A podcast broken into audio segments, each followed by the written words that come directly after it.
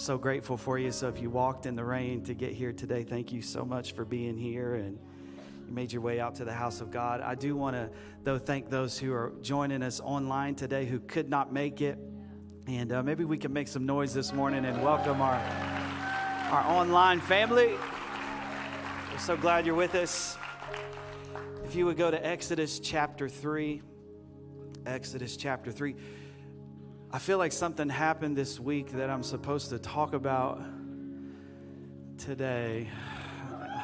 Um, yeah, uh, what a what a week is what a time to be alive. Um, it's a wild day we live in, and uh, I think in this these these kind of moments, I think we need uh, clarity, not ambiguity, and uh, I don't know why I would have to get up and take some time this morning to tell you where I am on everything that's happening in the world, but I guess that there are a lot of people here in the church who maybe haven't been here for very long, and, and maybe you wonder where I stand on issues that we're facing today. And um, there's there's so many things that, that I just I don't really want to try to solve on a Sunday morning. Um, so, so there are some things that I, I just I just don't talk about. But this is one that I feel like I have to I have to make sure that you're clear.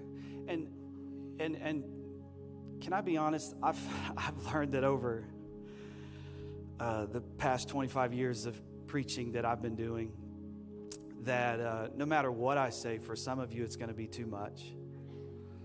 And for some of you it's not going to be enough. So, what I'm about to say, I'm not saying to impress you because I don't care what you think. I don't care about your emails. And I'm not really. And, I, and listen, listen, hold the applause because I'm not here for your applause either. I'm not here for that. Um, you can amen me when I'm preaching my message, but so I'm not here to impress you. I'm not here to offend you. Um, I'm not here to gloat. I'm not here for any of that. I'm here because someone made the choice to let me live and be here. And uh, I'm thankful that my 16 year old mom made that choice. So, and I think if you were to ask anyone who is alive today, um, if they're thankful that someone allowed them to live, they would say they were grateful too. So if you're asking me, what do you think about abortion? What do you think about Roe v. Wade? What do you think about all of this? Let me tell you what I believe the Bible says. Jeremiah says in Jeremiah 1 and 5, he says, quoting the Lord, he said, God said to me, He said, Before I formed you in the womb of your mother, I knew you. So people ask me all the time, Robbie, do you believe that life begins at conception? And I say, No, I actually believe life begins before conception. I believe we are an idea before we are ever a person. Nobody sneaks into the earth. No matter the wonderful or horrific circumstances of your birth, no one sneaks into the earth. So, if I was an idea in God's mind before I was ever an idea in the mind of the people who came together to conceive me, then for me, the taking of that life is an assault on the mind of God. And so that's where it is for me. And you can be in this room today and disagree with me, and you can leave here angry with me today. But can I tell you, I'm not mad at you. I love you. And my heart breaks this weekend. There wasn't one part of me that wanted to run into the streets and shout. I wept can't stop weeping. Um, not just for the 63 million babies whose voices have been taken. But but for a culture that ever thought that this was okay and allowed us to raise people in a culture that would train them and teach them that this was okay. So today, my heart's overwhelmed. My heart's overwhelmed um, because as a pastor, one of your roles, and I think just as a Christian, one of your roles is to to rejoice with those who rejoice, but it's also to weep with those who weep. And uh, I had a friend talking to my wife this week who had an abortion when she was younger, and she has wept this whole weekend because it's just a reminder. And Christians are can be some of the most hateful people in the world sometimes, and it's just a reminder of how much guilt and shame she's felt over that, and it just brought up all of those emotions. And so, for any woman in this room who's ever had to have an abortion, there is zero judgment for you. I need just as much of God's grace and forgiveness as anybody in this room. And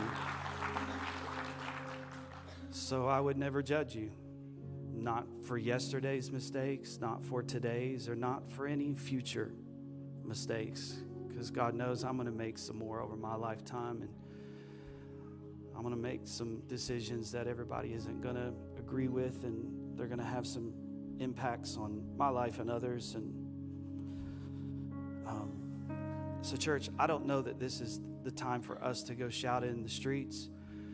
I think maybe this is a time for us to make sure that we are doing everything we can to minister to anyone who feels so hopeless that an abortion is their only thought of, worked out, best option.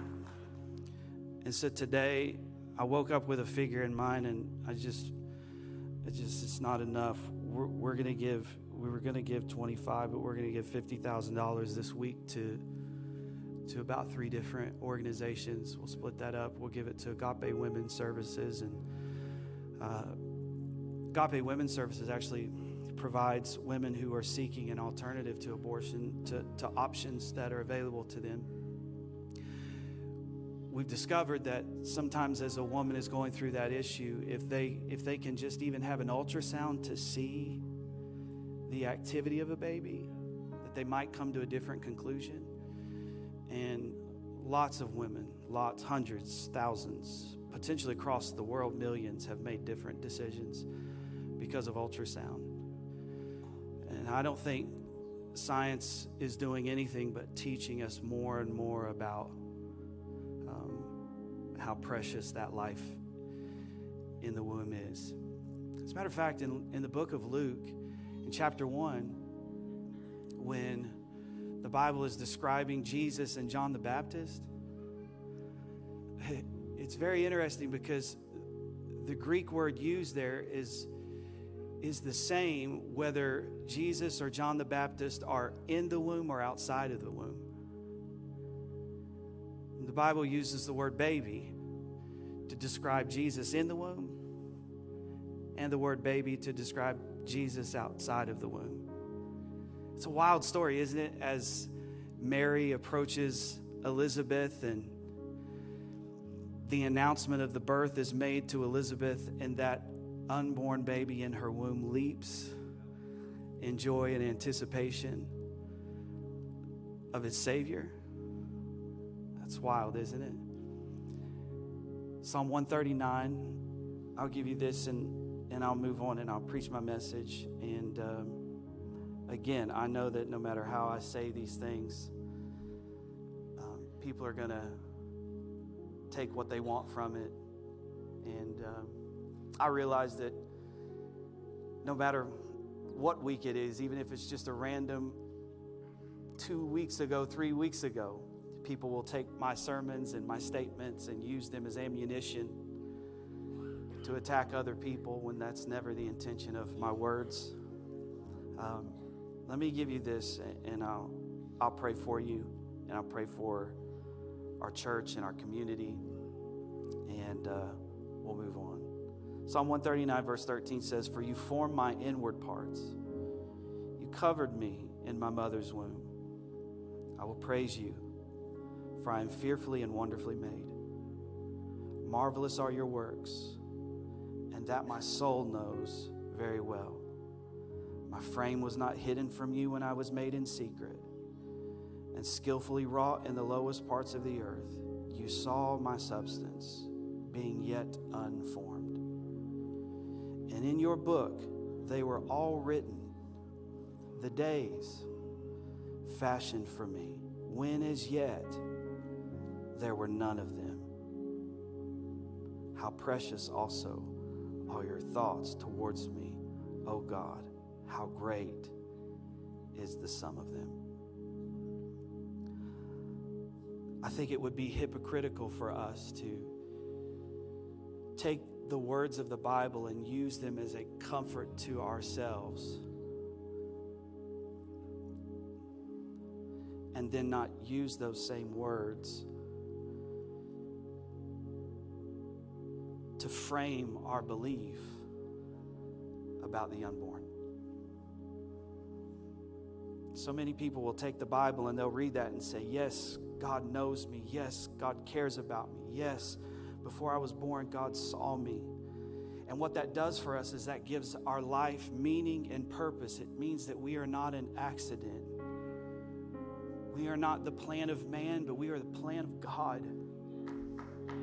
And we, as alive people, take that as comfort. But it would be so hypocritical of us to not apply that to our ideology about the unborn when both you and I were unborn.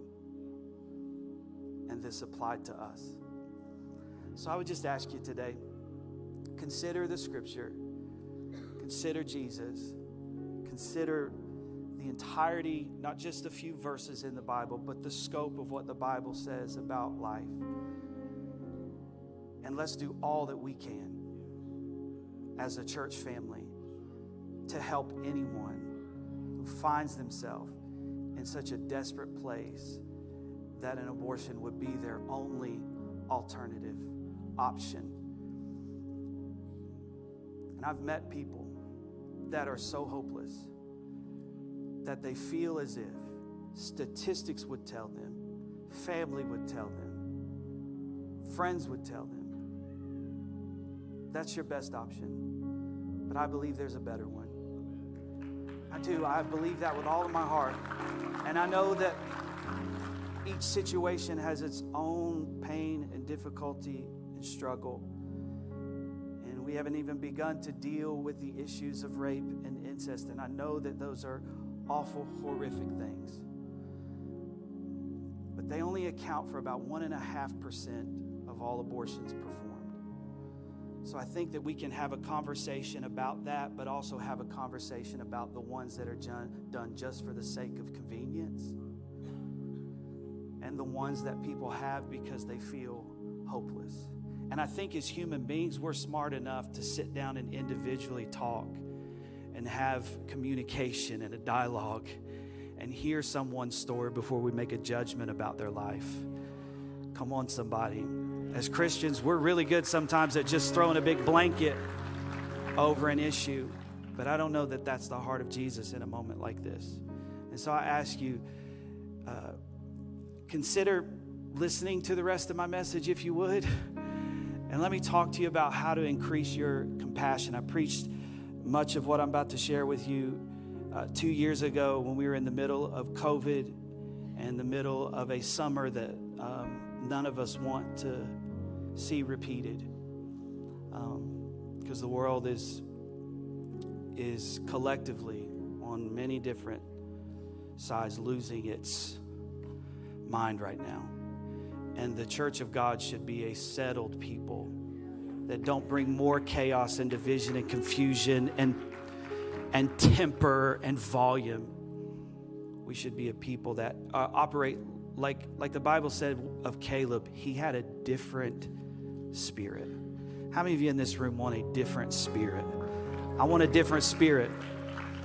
And I want to approach people with this different spirit. Exodus chapter 3, the Bible says this Now Moses was tending the flock of Jethro, his father in law, the priest of Midian, and he led the flock to the back of the desert and came to Horeb, the mountain of God. And the angel of the Lord appeared to him in a flame of fire from the midst of a bush. So he looked, and behold, the bush was burning with fire, but the bush was not consumed. Then Moses said, I will now turn aside and see this great sight. Why does this bush not burn? So when the Lord saw that he had turned aside to look, God called him from the midst of the bush and said, Moses, Moses. And he said, Here am I. Then he said, Do not draw near this place. Take off your sandals for the, of your feet, for the place you are standing is holy ground. Moreover, he said, I am the God of your father, the God of Abraham, the God of Isaac, and the God of Jacob. And Moses hid his face, for he was afraid to look upon God. And the Lord said, I have surely seen the oppression of my people who are in Egypt, and I have heard their cry because of their taskmasters, for I know their sorrows. So I have come down to deliver them out of the hand of the Egyptians and to bring them up from that land to a good and large land, to a land flowing with milk and honey, to the place of the Canaanite and the Hittite and the Amorite and the Perizzites and the Hivites and the Jebusites. Now, therefore, behold, the cry of the children of Israel has come up to me, and I have also seen the oppression with which the Egyptians oppressed them. Come now, therefore, and I will send you to Pharaoh, that you may bring my people children of Israel out of Egypt. Father, we thank you for your word today. We ask you that over these next few moments you would speak to us. We love you. Thank you for bringing us here today. Help us, God, in this day we live in by your Spirit. It's not going to be by our might or by our power. God, we need the Spirit of the Lord more than we ever have before, more than they needed it in the book of Acts. We need it 2,000 years later. Help us, Holy Spirit. In Jesus' name we pray. And everyone said, Amen. Wow, the call of Moses is such a massive story in the history of the body of Christ, of the church. And in verses 3 and 4, the Bible says that Moses, as he sees this bush that is burning but it is not consumed, the Bible says he makes a decision to turn and look at it. And the Bible then says, as Moses made his decision, some translations say, when God saw that Moses turned to look at it, the Bible says, then God spoke to Moses. Now, this is important to me because it means that there are some things that I'm not hearing from God because there are some things that I refuse to look at. God did not speak from the bush until Moses looked at the bush. It wasn't just when he saw it, it was when he gave the bush his attention.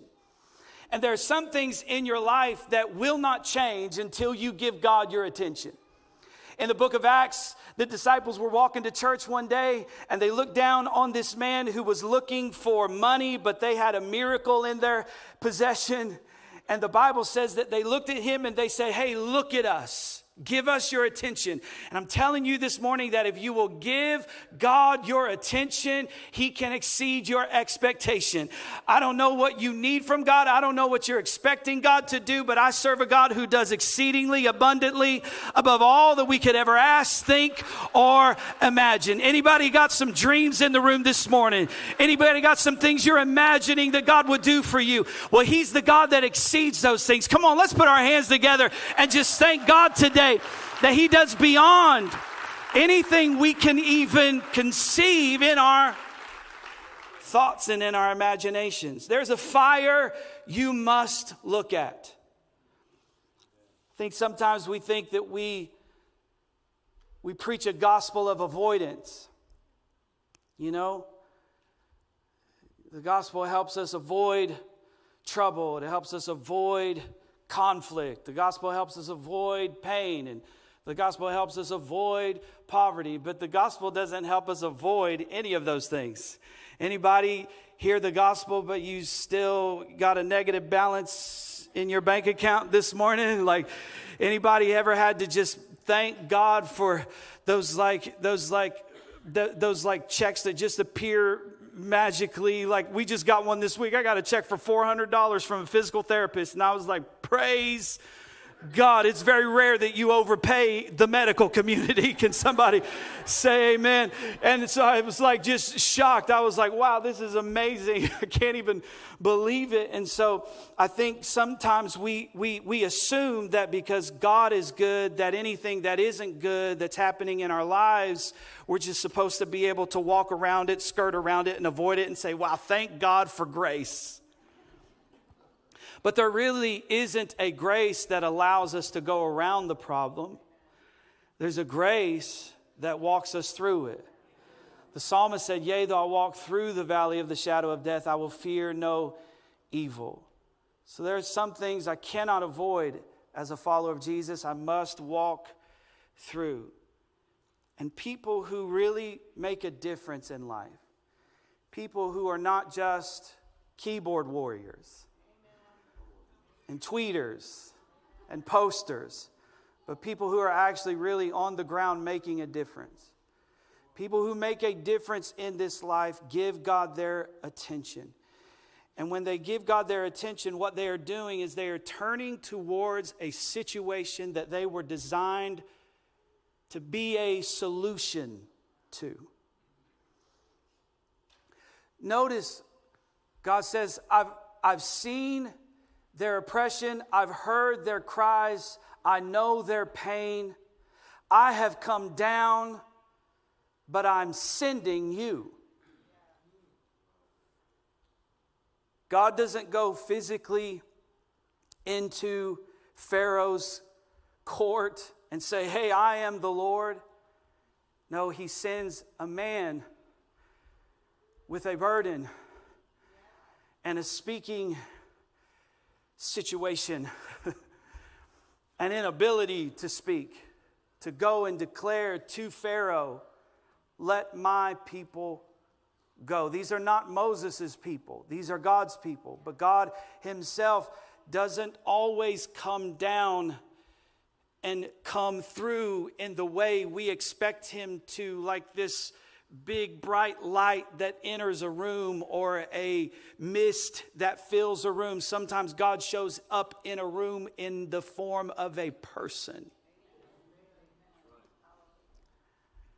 As a matter of fact, most of the time God shows up, He shows up in the form of a person. God says, I see, I hear, and I know, and I am coming but I'm sending you. See, that's the confidence that you have to have on your mission for the Lord is, is not just a confidence that, man, I'm really just, I've got this dream in my heart and I just want to see this dream fulfilled. You have to believe that it's a call from God because when it's a call from God, that means I'm not doing this in my own strength. I'm not doing this by my own power. I'm not standing up here because of my own resolve. I'm here today because the book of my life was written before I even breathed one breath and He saw me and He spoke into me and He created me and He made me. And so I am here right now in 2022, in June of 2022, not on accident, but on purpose because God has ordained it to be this way. And, and God is trying to, if you will allow Him, and you will be able to get past some of the things you don't like about me, whether it's my views or my outfit, whether it's my haircut or my beard. You'd rather me not have a beard. Whatever it is that's holding you up this morning, if you will allow God to, he would like to speak through me to you. And that's the same confidence you must have whether it's in the workplace or in your family or, or, or when you make or when you try to start a business or you, you try to implement something that god has put in your heart you can't do it just thinking man i hope this works. You have to do it knowing that i don't feel qualified i don't feel like i don't feel good enough for this but if god is i am then that means whatever i am not he will be. And if i don't have it he will provide it. And so god i trust you today that what I'm missing, you are the missing piece. So I see this story and I, I think of our own lives and I think that I think of how there is there's something in the earth that's that's burning that requires your attention. And I think I think I think sometimes Christians can and this happens even even in my own life. I think sometimes we can think that the things that we are really passionate about or we have a lot of care or concern about should also be the way every other person feels about it. Right? And and I just don't I don't I don't see that in scripture. I see that people have different giftings. I see that people have different functions. I see that people have different passions. I see that people have different uh, focuses in their messages. John the Baptist had a message of repent. Jesus had a message that said, The kingdom is here, repent. John's baptism was different than Jesus' baptism. Paul is out here trying to convince people that they're not saved by works, they're saved by grace. Peter is trying to lead people uh, into a godly relationship, trying to trying to teach. Peter's focus was a lot of sanctification. James had the same kind of focus. Faith without works is dead. And so Peter and and and Paul are not opposed to one another. They're they're all saying the same thing, but they have a passion and a focus that's different than the other. Does that make sense to anybody in this room? And so when when when I don't care or you don't care as much as I care about something, that doesn't mean you're at fault or you don't love people or you don't have compassion or you're not empathetic pathetic.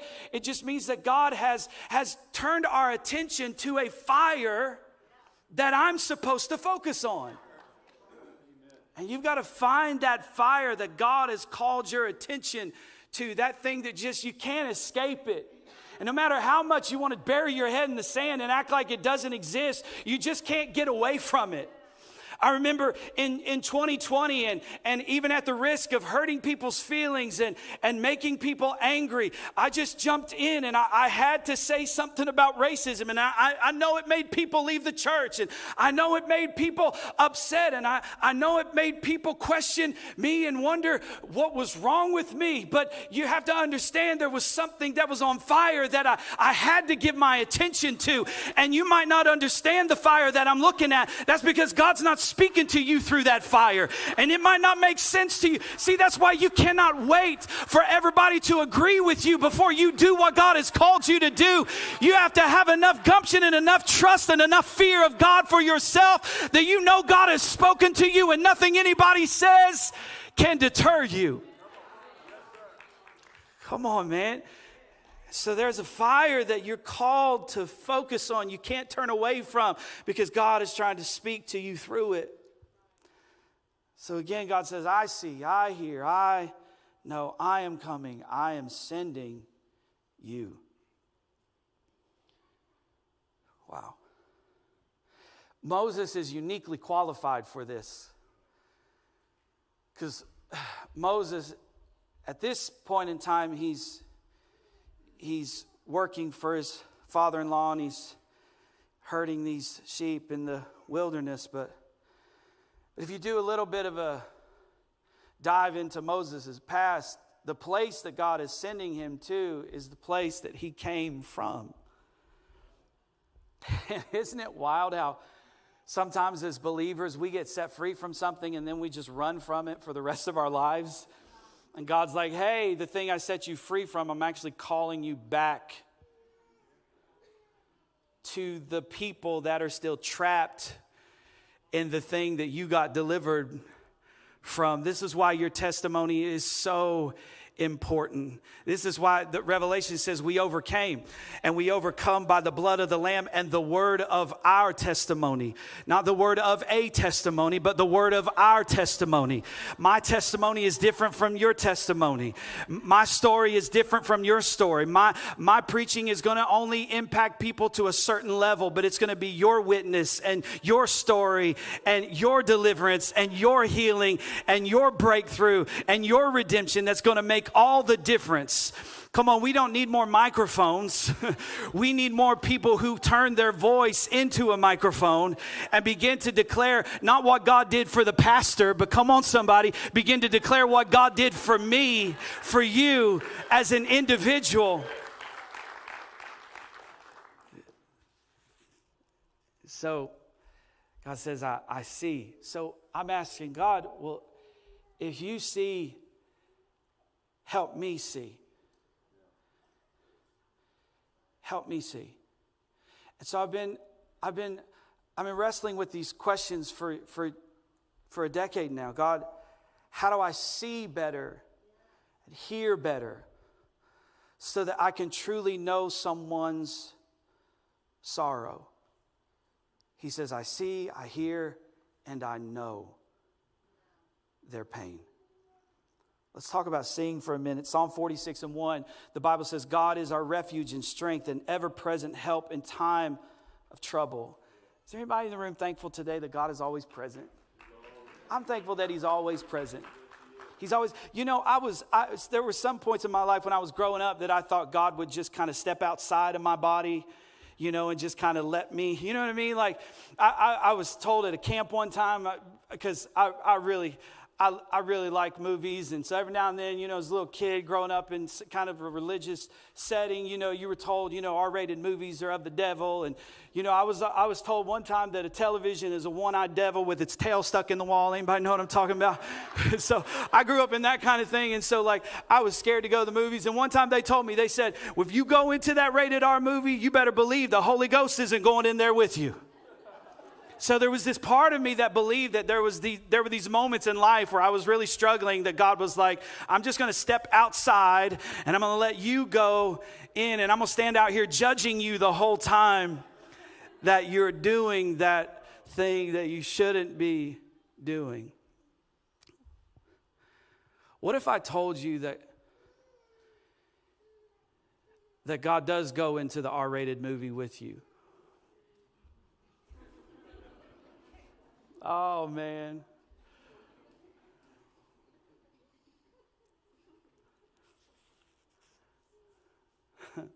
what if I told you that the Bible teaches that he's near to the brokenhearted? It doesn't say that he, he draws near to those who believe him. It says the brokenhearted. That's a general statement about humanity. It says God draws near to people who are broken in their heart. Would you believe that I believe that God walks with that young girl as she is put in a situation where she feels so hopeless that she sees no way forward. As she enters that clinic, as she sits on that table, and as that baby is removed violently from her body, would you believe that God draws near? I do. And I think this is what God is trying to get us to see. He said, I hear their cries, I see their oppression. Because if anyone in his holiness could look away, they're not in oppression because that's what he wanted for them. They are in oppression because they disobeyed him. They are suffering the way they are suffering because they would not follow him correctly. They would not keep the commands. They are there not because God wanted them to be there. They are there because their own decisions put them there, their own bitterness put them there, their own anger put them there, their own greed put them there, their own lust put them there. But God says, I see them anyway. I see them anyway. And sometimes in Christianity, we're so busy trying to figure out how somebody got there. How'd they get there? Well, don't give money to them because you know they're just going to use it for this. How do you know that? How do you know how they and, and before we'll help somebody, we have to do an investigation and find out if they're worthy of help. God doesn't consider whether or not we're worthy of help before He helps us. And I'm not going to teach people that you only show compassion and love to the people who love you and believe like you do and agree with you. As a matter of fact, the God Jesus said, I really didn't even come for everybody that's gotten out of the hospital like you. I came for the people that are still trapped in their sickness. Moses, I appreciate what I've done in you and I appreciate that you were able to get out, but I'm not done yet. I've still got a million plus people who are in the bondage that I just delivered you from, and I need you to see what I see. Why is God always present? God is always present because God is always looking. Second Chronicles 16 and 9 says, For the eyes of the Lord search the earth. Charles Spurgeon said this He said, You are looked at by God as much as if throughout space there were not another creature but yourself. This is how intentional God is when He looks at you. When God looks at the earth, He doesn't just see a glob of humanity, He's so powerful, He sees you individually. And he's concerned with every single detail of your life. He keeps your tears in a bottle, the Bible says. He numbers the hairs on your head, and some of y'all have lost a lot, and that's a lot of work. I mean, look at my hairline. This V is not intentional. So he sees because he's always looking. God, do you care? Do you see us? Oh, I see you clearly. And I care deeply. But I'm waiting. I'm waiting on the Moses that I brought into the earth to see what I see.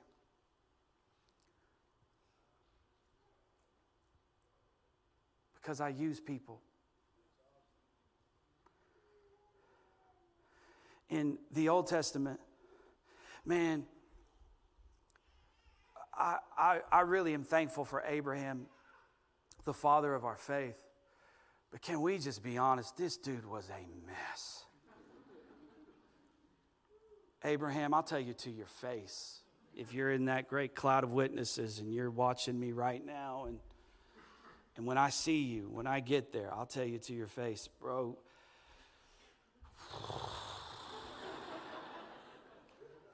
That was whack. There's a story in the Bible after God has promised Abraham and his wife Sarah that they're going to have a child at their old age. They start to doubt the promises of God. And at this time, Sarah has a servant, an Egyptian servant, who um, her name is Hagar. And she decides that because she can't get pregnant, maybe God wants to do it some other way. And so she actually offers her servant to Abraham. Abraham sleeps with her. She gets pregnant. And as soon as she gets pregnant, Sarah starts to despise her. So not only is this woman who has no rights forced into a situation she didn't ask for, carrying a baby from a man she never asked to be married to, sleep with. Now, all of a sudden, she's done what they've asked her to do, and they're angry at her because she's pregnant. And she becomes so disheartened by it that the Bible says she runs away. And as she's running away, the Bible says an angel of the Lord visits her. And he begins to talk to her. And after the conversation with this angel of the Lord, she says this. She says about God, the Bible says. She, she, she describes God, and this is the first time anybody in the Bible describes God this way. She says, You are the God who sees me. Abraham doesn't see me. Sarah doesn't see me all that people have done is taken advantage of me. I'm in a situation I didn't ask for, I didn't pray for, I didn't want. I'm carrying a child. I don't know what to do. I don't know what my life is going to be like. Can you imagine? This is not 2022. This is this is thousands of years ago in a culture that just that that that was even even more hateful and even, even more idle in its concern for women than, than, than even some of the worst cultures we see in the world right now. This was worse. She's pregnant, and she's despised, and she's a slave. And all of a sudden, for the first time in her life, someone sees her. And God says to her, Don't you worry about that boy. I'm going to make him great. And even though I had made a promise to Abraham and Sarah about the child they would conceive, I'm so faithful that even though this wasn't done the right way, and even though these circumstances aren't desirable, and even though this baby was born out of what is, in all intensive purposes, a rape of a slave, God says, I'll use that for my glory. And in the, for the first time in her life, she says, I've been seen. Somebody looked at me and they didn't despise me. Somebody looked at me and they cared about me. Somebody looked at me and they thought I had value. They thought I was worth it. And that is what God is asking of us. It's easy, church. The New Testament teaches us. It's, there's, there's, it's, I'm not, God's not surprised when we love people who love us. God is surprised when we love people who are supposed to be, by all intents and purposes, our enemies. The people we shouldn't show compassion to. It is quiet in this Pentecostal church right now. But that just shows you the depth of what God is trying to do in your heart right now. This isn't a moment where it's like, yeah, yeah, hoorah, hoorah, because we're all in need of more compassion that drives us to people we don't understand and we disagree with, with the love that is from God. So, for somebody, maybe it's the first time in their life they say, God sees me. I see because I commit to being present. We got to look up from our screens. You're missing so many burning bushes because you won't get off your burning devices.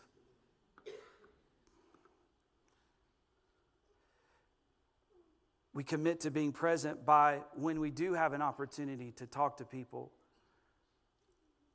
We ask questions before we form opinions. And some of us need to ask better questions because there's a difference between asking a question to learn from the answer and asking a question to argue with the response. And sometimes ministry is not always proclamation. Some of the greatest ministry I've done is just gone into a hospital room or gone into a house and just sat there. Didn't know what to say. As a matter of fact, my words probably would have been ignorant. And man, Christians can say ignorant things when people experience tragedy. God just needed another angel. Humans don't become angels. That's bad theology.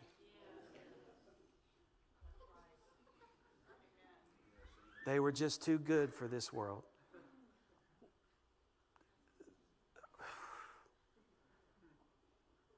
That doesn't help. It just doesn't.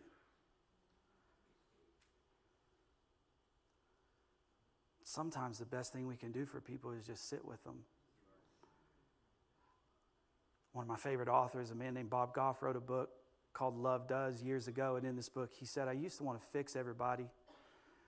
Now I just want to be with them. Presence makes all the difference. Jesus looked at Zacchaeus up in that tree and he said, Zacchaeus, I want to go to your house today. And just over the course of having a meal together, Zacchaeus gets so convicted by the presence of Jesus. Jesus doesn't go to Zacchaeus' house and preach a message. He literally is just having a meal. He's like, I just want to come hang at your house today. hanging out, talking. Zacchaeus gets so convicted by the presence of Jesus. He's like, hey, hey, everybody. I repent. I've been a bad guy. I've been stealing from all of y'all. And and uh, okay, so I'm gonna everything I've stolen plus interest, I'm giving it back to everybody I stole from. And Jesus is like, surely salvation has come to this house. Because Jesus just believes that sometimes presence has more of an impact than proclamation. takes courage to look, takes courage to see. In Exodus chapter 1, Moses is only alive because someone had the courage to look at him, to see him, to hear his cry. The Pharaoh had declared, because he was afraid of Moses, that all of the boys be killed, the young ones, and they were the, the handmaidens were supposed to, they, once they were born, they were supposed to kill them on the table. That was the declaration from the king. And they were doing this all throughout the kingdom. So Moses' family decided that they should hide him. And they hid him and they put him in a little basket and they put him in the river. And he finds his way to Pharaoh's house. And in Exodus chapter 1, a lady named Shiphrah and a lady named Puah. These are two Egyptian women. These are not Hebrew people, these are Egyptian women. Shiphrah's name means beauty, Puah's name means brilliant. What I've discovered about this story is that Egyptian people aren't bad, they just had a bad leader was making them do bad things. But you see that even in the middle of a culture that is full of godless leadership and people that are being forced to do bad things, there's always a Shiphrah and there's always a Puah. And the Bible says the midwives, these midwives, feared God and did not want the king of Egypt, did not want to do what the king of Egypt had told them to do. So they let the boys live. Moses wasn't the only boy that got to live because of Shiphrah and Puah. Says, and this happened because these midwives feared God. And so, what did God do? God gave them, the Bible says, families of their own. God doesn't just love the Hebrew people, God doesn't just love the Christian community, God doesn't just love Americans. God loves Egyptians. God loves Iranians. God loves Germans. God loves Russians. God loves the Japanese. God loves Chinese people. God loves the world for. The Son of God did not come to save a particular class of people. He came for the whole world. For God so loved the world It took courage for these women. They risked their lives to let these boys live. He says, I see and I hear. Hearing results in a deeper level of compassion. In Exodus 2 and verse 6, it says that when she opened the, the basket and Moses was in it, she says, the Bible says she saw the baby. He was crying and she felt sorry for him. She said, This is one of the Hebrew babies. Oh, man. Colossians 3 and 12 says, Therefore, as God's chosen people, holy and dearly and loved, clothe yourselves with compassion, kindness, humility, gentleness, and patience. Compassion, the origin of this word helps us kind of grasp the significance of, of compassion. In, in the Latin, this word means to suffer with. Compassion means that someone else's heartbreak becomes your heartbreak, another suffering becomes your suffering. True compassion changes the way we treat strangers. And, and, if, and, if, and if I don't have this type of compassion, I can disconnect myself from people, and therefore I can justify any means of hatred that comes their way.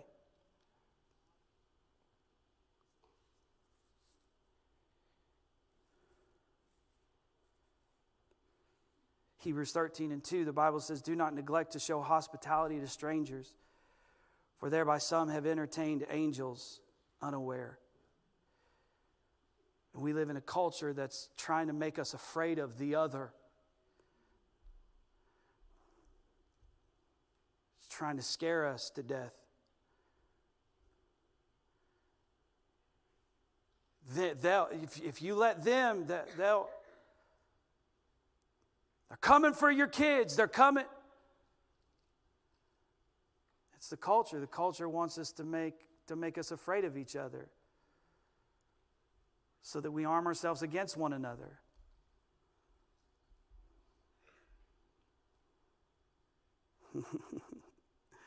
That's not popular. That could that can't get me fired because I know the people on my board, so they're not worried about you either.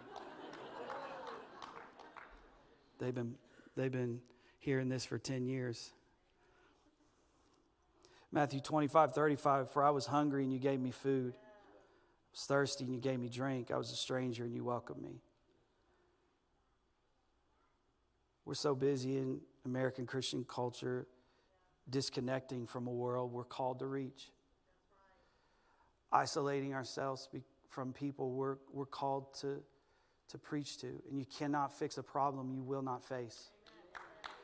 And you cannot heal a people you refuse to touch.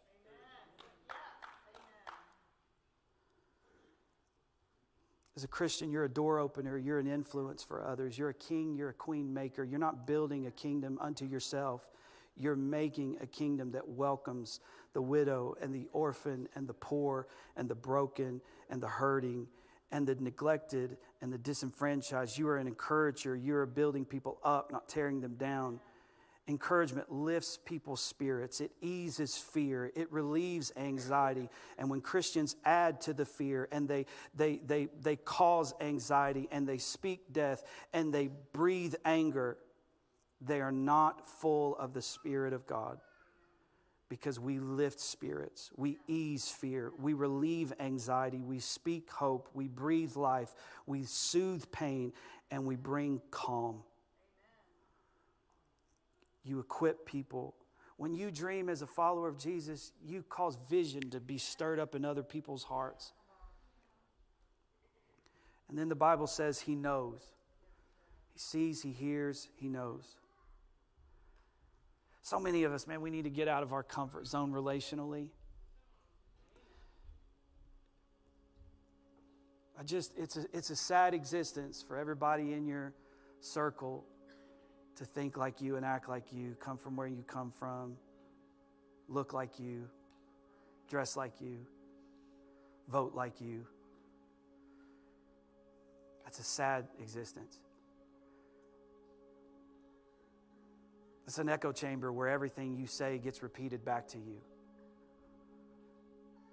There's no challenge in your dialogue. And anybody who dare want to sit and have a conversation dares not because you swell up in your righteous anger and superior nature.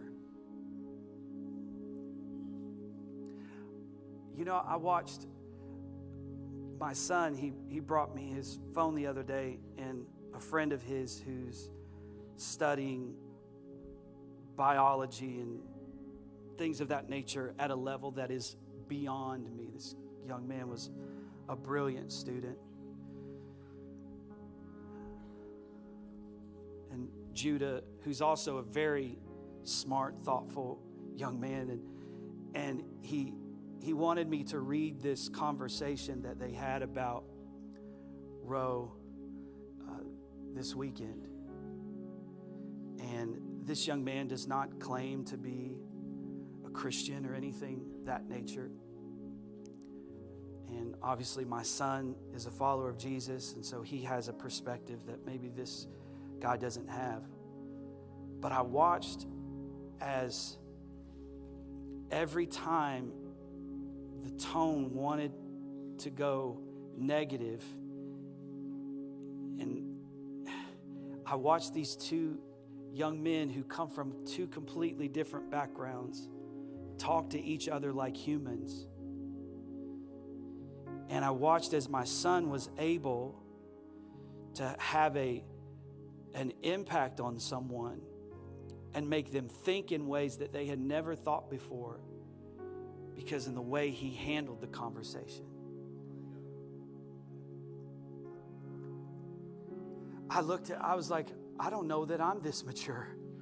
I don't know that I could talk about such a serious thing with this much self control. My God, I'm, I'm impressed, man. I was impressed. Not just with my son, but this other young man. And I thought, man, God help us to live in a world where, like Jesus, we can pull people to the side and say, hey, let's reason together. And if you walk away from this rejecting everything I have to say, you know what? Just like Jesus, I'm, I'm still going to love you. I'm still going to offer salvation to you. I'm still going to be here if you need me. And I think sometimes we give up influence over a lifetime with people so that we can make a statement in a heated moment. And when we do that very often, we lose connection with people that God wanted us to stay in connection with and influence them over a lifetime. And Judah could have ended a relationship in that conversation because he just had to take a stand. Or he could have continued a conversation for the next 20 years, and over time, maybe, maybe, maybe God deals with some hearts and some lives and some attitudes and some opinions and some perspectives. And ultimately, whether or not he changes his heart on Roe is not the thing that I'm really concerned about. My concern is will he change his heart on Jesus? Because if I can get Jesus into somebody's heart, then anything, anything is possible. So please don't sacrifice the opportunity for influence in someone's life over their lifetime so that you can make a stand for your favorite politician and your favorite issue today. Please, there's a better way. It doesn't mean you have to sacrifice your morals, and it doesn't mean you have to sacrifice your convictions, and it doesn't mean you have to compromise. It just means that you need some discernment and some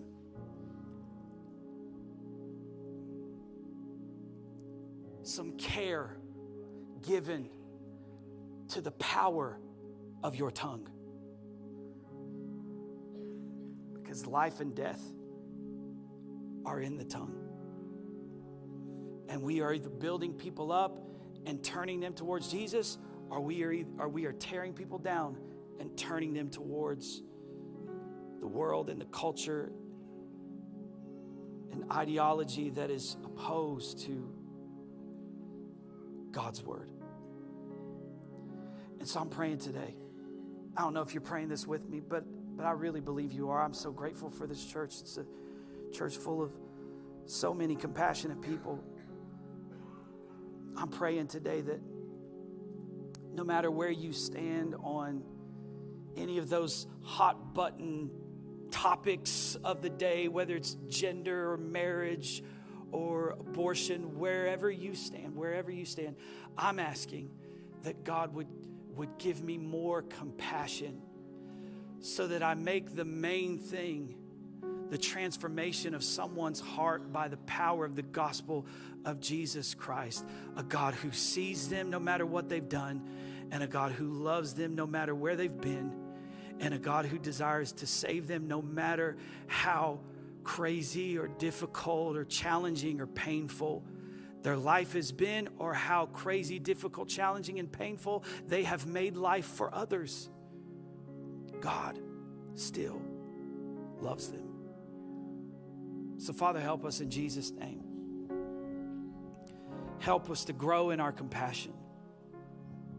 Help us to grow in our compassion. Let, let this be a, a call to us to not just go on with life as usual, but let us turn towards that thing that refuses to burn out in our life, that thing that we can't seem to get away from, that thing we cannot seem to escape, no matter how many times we look away, no matter how many times we don't want to look towards it, it just keeps burning it's as if you're, you're trying to say something to us through it. And I pray today that you would give us, help us, give us the strength to turn and to look at that thing that is burning. And as we look, I believe that you will begin to speak to us. I'm praying that supernatural purpose begins to be birthed out of this moment today in Jesus' name. Help us to look because we cannot fix what we will not face. Help us to look. You're not calling us because we're gifted. You're not calling us because we've got a record that's clean. You didn't send Moses back into a situation where he had this spotless record. No, he was going back to a place where he had buried a guy in the sand.